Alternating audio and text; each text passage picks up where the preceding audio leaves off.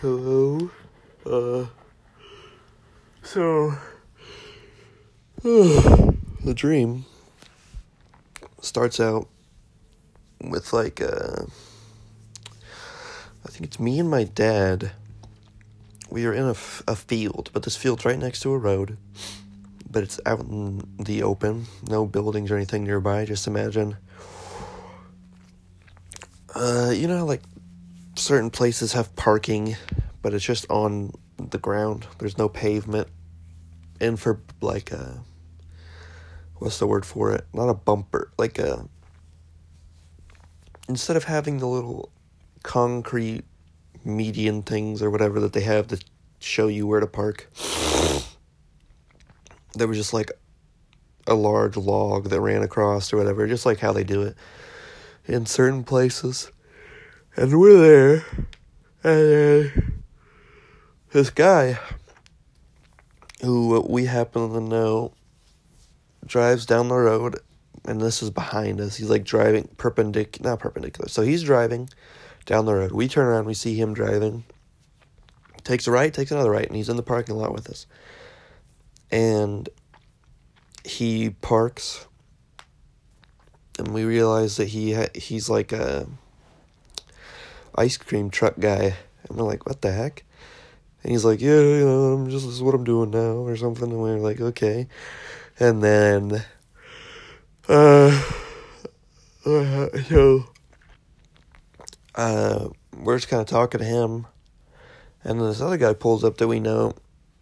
And what was happening was they were meeting there to like the guy with all the ice cream was giving this other dude more ice cream to go deliver. So this guy was like the warehouse on wheels, and the other guy was just delivering ice cream, like popsicles and stuff.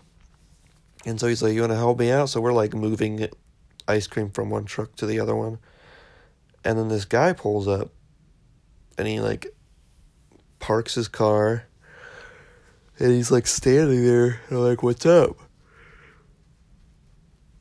And then he don't know what he said. I don't know if he says anything to be honest. He like drives over, turns around, parks so that his car is ready to leave, gets out, and then while we're like we're kind of like tossing the ice cream to each other, like my dad, like the guy to my dad to me, like kind of like just working together, and one drops and he just grabs it and then tries to take off, and so he tries to jump in his car and then I like chase him down, and it's like in a dream, you know, you can't really hit I swing at him, and I just miss.